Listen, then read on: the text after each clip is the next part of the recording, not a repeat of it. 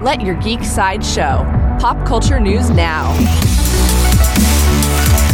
Hi, this is Andrew, and here are your pop culture headlines. Coming soon from DC, the CW has brought on three more to the cast of their upcoming series, Gotham Knights.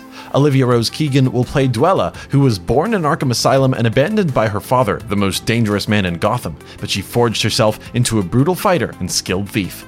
Navia Robinson will play Carrie Kelly, Batman's unlikely sidekick. Oscar Morgan will play Turner Hayes, Bruce Wayne's newest adopted son. New from Star Wars, Entertainment Weekly shared an exclusive first look from Star Wars Obi Wan Kenobi. The photo gives us our first silhouetted look at Darth Vader himself. Obi Wan Kenobi will fly onto Disney Plus on May 25th.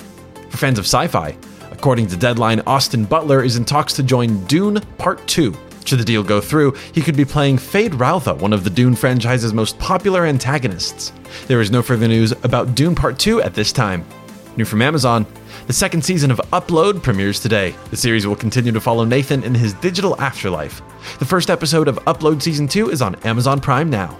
This has been your Pop Culture Headlines, presented by Sideshow, where pop culture is our culture. For a closer look at Darth Vader or any more ad free pop culture news and content, go to geek.sideshow.com. Thanks for listening, and don't forget to let your geek side show.